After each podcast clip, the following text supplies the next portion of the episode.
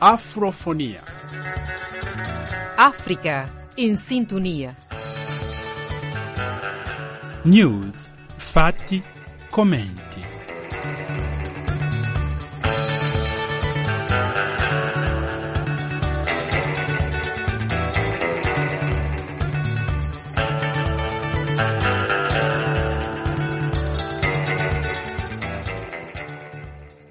Gentili ascoltatori e ascoltatrici, a tutti e a tutte voi un cordiale saluto di pace e bene.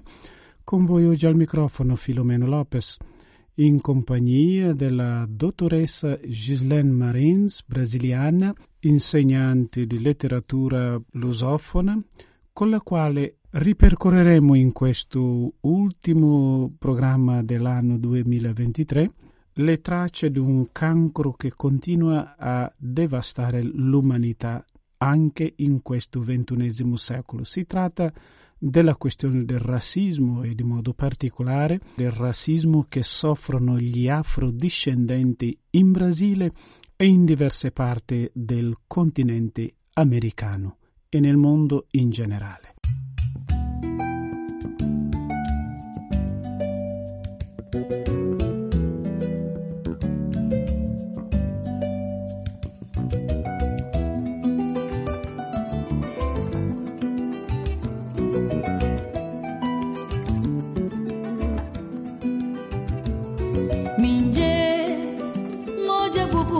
Moja bujos vermelho, ai, moja anciana bobo.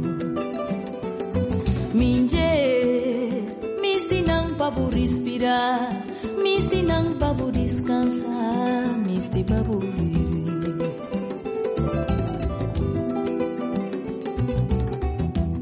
Me ensina noites de turbada, me ensina noites mamedunho, misti ojau, guna lutar. Macudido tem que lutar, sem vingança vou na vencer.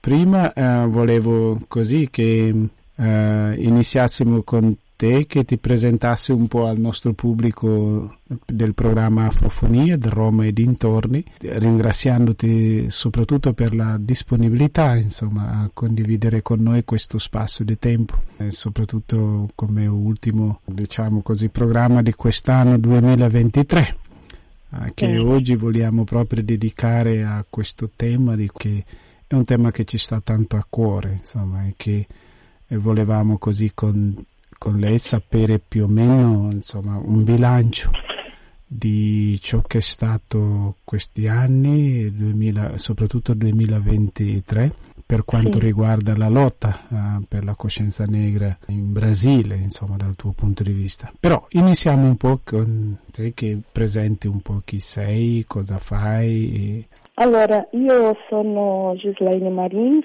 sono traduttrice. Sono anche docente di cultura dei paesi di lingua portoghese e quindi mh, il tema anche personalmente è un tema che mi sta molto a cuore. Quindi innanzitutto vorrei ringraziare tutti gli ascoltatori che hanno la pazienza di sentirci in queste brevi riflessioni. Quest'anno eh, io parlo per il Brasile, la questione del, degli afrodiscendenti brasiliani è stato un anno interessante perché in poco tempo abbiamo avuto il riconoscimento di due, eh, di due date molto importanti.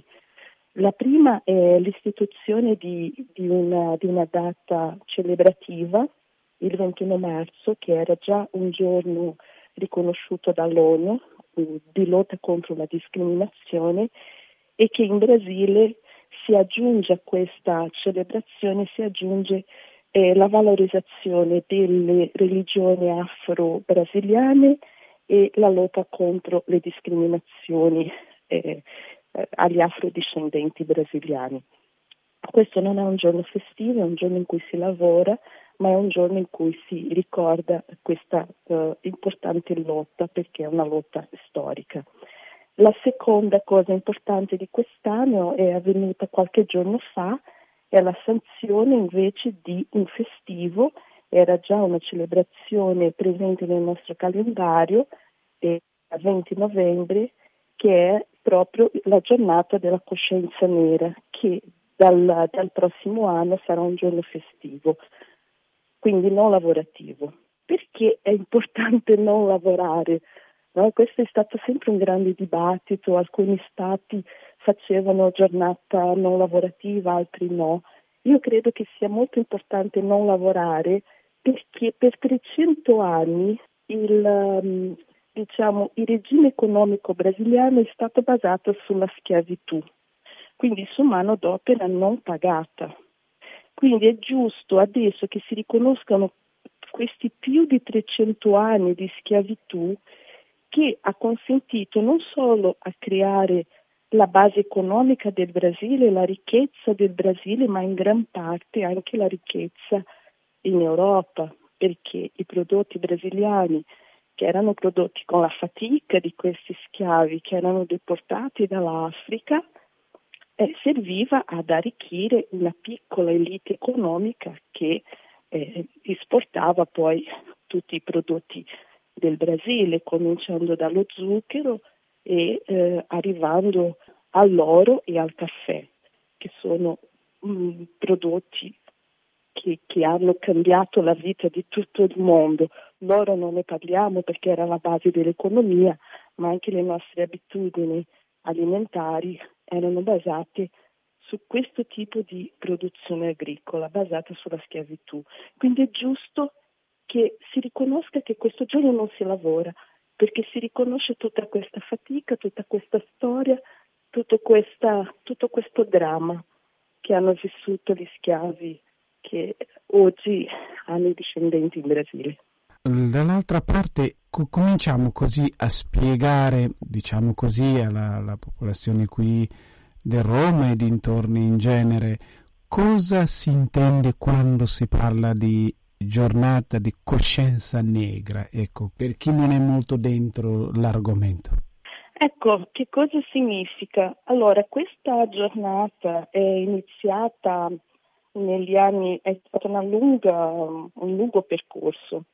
È iniziata quando eh, alcuni, diciamo, attivisti appartenenti al movimento nero hanno contestato il fatto che si festeggiava in Brasile Eh, la fine della schiavitù con la sanzione della legge della principessa Elisabetta, Isabel per eh, i brasiliani, e la, la principessa brasiliana, all'epoca avevamo questa, l'impero che era discendente dei, della famiglia reale portoghese, e quindi loro dicevano sì, va bene, hanno concesso la, la libertà, però non hanno concesso i diritti, perché da un giorno all'altro eh, tutte le persone che eh, il giorno prima erano i schiavi, il giorno dopo mh, non avevano più niente, cioè si trovavano nella condizione praticamente di uno sfollato, senza lavoro, senza una casa, senza, senza nessuna tutela per ricominciare la propria vita. Uh, questo, questo dibattito uh, si è accompagnato, no, di questa libertà, ma una libertà, una libertà man- non mancata, ma arrivata fino a un certo punto, non completata, diciamo così, non completata perché non basta firmare un foglio, poi bisogna offrire delle condizioni perché le persone possano com- ricominciare la propria vita. E quindi contestavano e hanno cominciato a studiare eh, la storia di, di molti leader delle comunità eh, di schiavi che hanno lottato durante anni, durante decenni, e che hanno contribuito a far capire che la fine della schiavitù era una necessità, una necessità prima di tutto umana, ma anche economica, perché il mondo cambiava. E quindi hanno eh, ripreso la storia di uno dei più grandi leader di questa lotta, che ha eh, guidato il più grande quilombo. Il quilombo erano queste fortezze in cui si rifugiavano gli schiavi che scappavano alla, alla schiavitù e che poi venivano perseguitati per essere riportati al lavoro. Hanno ripreso la storia di questo questo leader che si chiamava Zumbi di Palmares, e hanno voluto cominciare a ricordare la sua lotta e la sua morte, che è avvenuta il venti novembre milleseicentonovantacinque, ribadendo che senza lo sforzo, senza la lotta, senza la contestazione allo stato di schiavitù, non sarebbe arrivata per pura bontà questa legge che poi ha effettivamente per legge cancellato lo stato di schiavitù di tutti. Questo è il motivo per cui nasce questa, questa legge. Ma poi in, in quegli anni c'è un altro particolare. I neri effettivamente, nonostante fossero liberi, negli anni quaranta, non mi ricordo di essere esattamente qual era l'anno, ma hanno istituito una legge contro, eh, si dice in brasiliano, si dice contra vadiagem, cioè contro lo stato di nulla facente. Quindi le persone che non avevano un lavoro regolare potevano essere arrestate perché erano nulla facenti. Siccome la popolazione nera era più soggetta alla disoccupazione proprio per tutti questi mancati diritti, questo man, questa mancata inclusione sociale, alla fine la legge consentiva che loro fossero eh, di nuovo perseguitati, questa volta da liberi, ma perché non lavoravano. E quindi ancora di più hanno voluto ribadire che serviva a ricordare la lotta dei neri contro la schiavitù, e non solo questa bontà o questa malvagità nel caso della legge contro, contro i nullafacenti, che poi a, alla fine eh, dal punto di vista legale eh, colpiva sempre la popolazione di origine nera in Brasile. Questa, questa è un po' la storia di come nasce tutta questa lotta. Nel duemiladieci eh, finalmente comincia a essere celebrata e comincia a essere un festivo in alcuni alcuni comuni e in alcuni stati, e dal prossimo anno sarà un festivo nazionale. Ok, e diciamo che negli stessi anni duemilaquindici, no? Dopo arriva, uh, diciamo così, l'UNESCO, la, le Nazioni Unite che istituiscono questo uh, Decada dos Afrodiscendentes. Uh, sì. Secondo lei, come questa, eh, questa sfida è stata accolta mh, in Brasile, e se se ne parla, che bilancio fa? Perché dovrebbe il duemilaquindici dovrebbe andare fino al duemilaventiquattro a questo punto, no? Sì. Sì. E che bilancio possiamo fare? È, è cresciuto in qualche modo una consapevolezza di più, eh, soprattutto anche dal punto di vista anche politico, locale? Sì, no, di fatto c'è maggior consapevolezza, e la maggior consapevolezza della popolazione la vediamo anche dalla, dalle statistiche. Le ultime uh, fanno vedere un, un balzo uh, di, di, di, di percentuale che oggi è, è maggioritario in Brasile, delle persone che si riconoscono con una origine africana. Cioè non sono tutti neri, ma sono quelli che loro chiamano pardos, e che ormai sono la maggior parte della, della popolazione brasiliana. Questo è un, un fattore di autoconsapevolezza, perché nessuno dice qual è il tuo colore, qual è la tua origine. È una dichiarazione volontaria.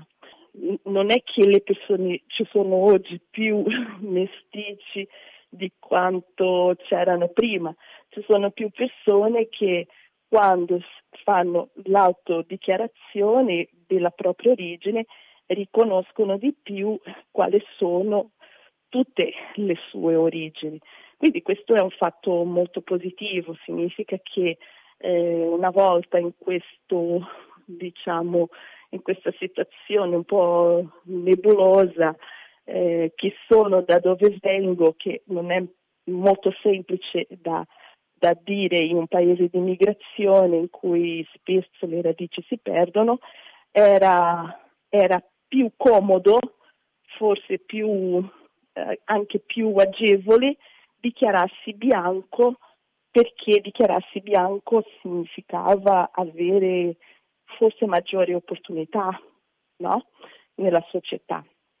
Oggi no, oggi è cambiato e le persone si riconoscono, no, o delle origini africane, e questo è sicuramente il risultato di eh, maggiore informazione, una, un'educazione di, di, storica di maggior qualità, tanti sforzi che ha fatto gli uffici dell'UNESCO ma anche le istituzioni brasiliane.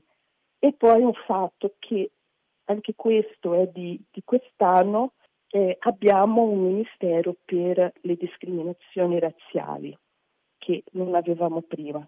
Abbiamo anche per la prima volta un ministero guidato da un indigena per tutte le popolazioni indigene, che è un altro, un altro problema molto, molto importante in Brasile, e non direttamente collegato con la schiavitù, ma se la schiavitù esiste in Brasile esiste anche perché gli indigeni si sono rifiutati, si sono allontanati, sono scappati, si sono eh, sottratti alla schiavitù, e quindi la storia degli indigeni in qualche modo è collegata anche con la storia della schiavitù brasiliana. E quindi abbiamo questi due ministeri nuovi per la prima volta nella nostra storia, e questo significa avere politiche pubbliche per colmare il gap che esiste ancora e che bisogna, bisogna lavorarci ancora molto perché non ci siano più discriminazioni. Ok, ma già che siamo su questo, eh, c'è il recente articolo che anche ti ho fatto vedere di Araujo a, a questo punto, che fondamentalmente infatti annuncia questo, questa ascensione di quasi quarantacinque per cento dei eh, cosiddetti pardos, e che lui dice che questo dovrà comunque cambiare anche una, uh, se vuoi, una geostrategia nella geografia anche politica della stessa comunità afro uh, brasiliana, come, cioè, nel senso di dire che a unità fa la forza, no? E infine, sì. è, è, è in questo senso. Uh, come lo consideri, come valuti questo articolo e le, e le sfide che lei lancia da questo punto di vista? Penso che sono, sono delle considerazioni interessanti. L'autore, no, basandosi sul, sulle statistiche dell'I B G E, riporta le parole del direttore del nostro istituto statistico, dicendo: noi non facciamo delle valutazioni, mostriamo soltanto un quadro della, statistico della situazione. Eh, poi c'è tutto un lavoro culturale da fare, che è la parte più interessante. Uh, sicuramente uh, ci vorrà una, una rivalutazione, una rivalutazione del movimento nero stesso. Penso che non sarà difficile da fare, perché diciamo che uh, essere afrodiscendente, invece di usare la terminologia pardo, nero, bianco, se parliamo della nostra radice culturale, sono afrodiscendente, ci consente, pensare in questo modo, ci consente di arrivare a un ponte, a un, a un dialogo che unisce e non separa. Cioè, essere afrodiscendente non significa che io sono cento per cento nero o che sono cento per cento di questa o di quella etnia. Significa che io riconosco nel mio patrimonio storico e culturale che io appartengo anche a queste culture. Quindi eh, la, la cosa positiva che vedo in queste statistiche è che forse i diti pardos, che io preferisco usare la, la terminologia afrodiscendenti, gli afrodiscendenti potranno essere il ponte per la per il superamento del razzismo. Cioè, più riconosco, più riconosco la, la, la presenza di tanti strati culturali nella mia cultura, più sono aperto, più sono in grado di capire gli altri. Però eh, il punto proprio del razzismo non è tanto il pardo. La sfida, secondo me, cioè il, eh, gli afrodiscendenti possono essere un aiuto al movimento nero. Può, può farlo andare ancora più avanti, però il razzismo, secondo me, si supera quando i bianchi diventeranno antirazzisti, perché il processo di consapevolezza per i neri è già un percorso fatto, per i pardi è un percorso che stiamo vedendo e che cresce, ma il razzismo può essere vinto se ogni bianco diventa anche lui un antirazzista, diventa anche lui una persona che accoglie, diventa anche lui una persona che non discrimina per il colore della pelle. Questo è importantissimo e penso che eh, il movimento nero fa tutto quello che può. I bianchi devono fare di più perché hanno un debito storico, devono riconoscere il proprio privilegio storico, devono conoscere di più questa storia. Ma io sono ottimista perché dal momento che crescono gli afrodiscendenti, che si autoriconoscono afrodiscendenti, significa che tra questi bianco-neri, che sono mestizi tra una cultura e l'altra, significa che sta crescendo la consapevolezza.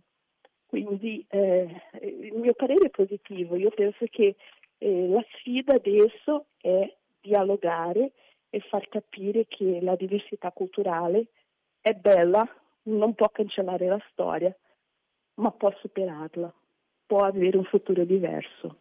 Era la dottoressa Gislaine Marins, che ringraziamo tanto. Noi torneremo a parlare con lei nella prossima settimana, sempre su questo stesso argomento. A tutti un cordiale saluto di un felice e sereno nuovo anno duemilaventiquattro. Ale, laudetur Jesus Christus. Venerati fratelli nell'Episcopato e nel sacerdozio, illustri signore e signore, cari fratelli e sorelle, pax vobis, pace a voi, in particolare a quanti provengano dalla terra africana.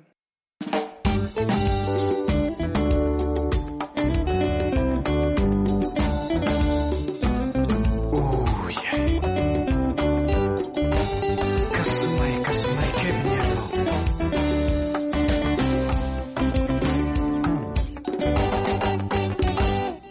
Casomai pavò di mio Pedro, casomai pavò di mio Paolo, casomai pavò di Montudo, casomai pavò di Faraò, casomai pavò na scuola, casomai pavò na trabalho, casomai pavò di Bucerco, casomai pavò quinhão de rua, casomai pavò Nhamano, tambu mama pino bambaranzo, casomai pavò Nhamana, assalamu alaikum Guiné. Kasumai pabunya mano, dambu mono pidombang mananso. Kasumai pabunya mana, assalamualaikum ya Guiné. Kasumai pabo na família, kasumai pabo filho de vento, kasumai pabo de outra banda, kasumai pabo na Oceania, kasumai pabo de minha África, kasumai pabo de América, kasumai pabo de minha Ásia, kasumai pabo de Europa. Kasumai pabonya mana, tambu mono mono bambaranzo. Kasumai pabonya mana, assalamu alaikum ya Guiné. Kasumai pabonya mana, tambu mono mono bambaranzo. Kasumai pabonya mana, assalamu alaikum ya Guiné.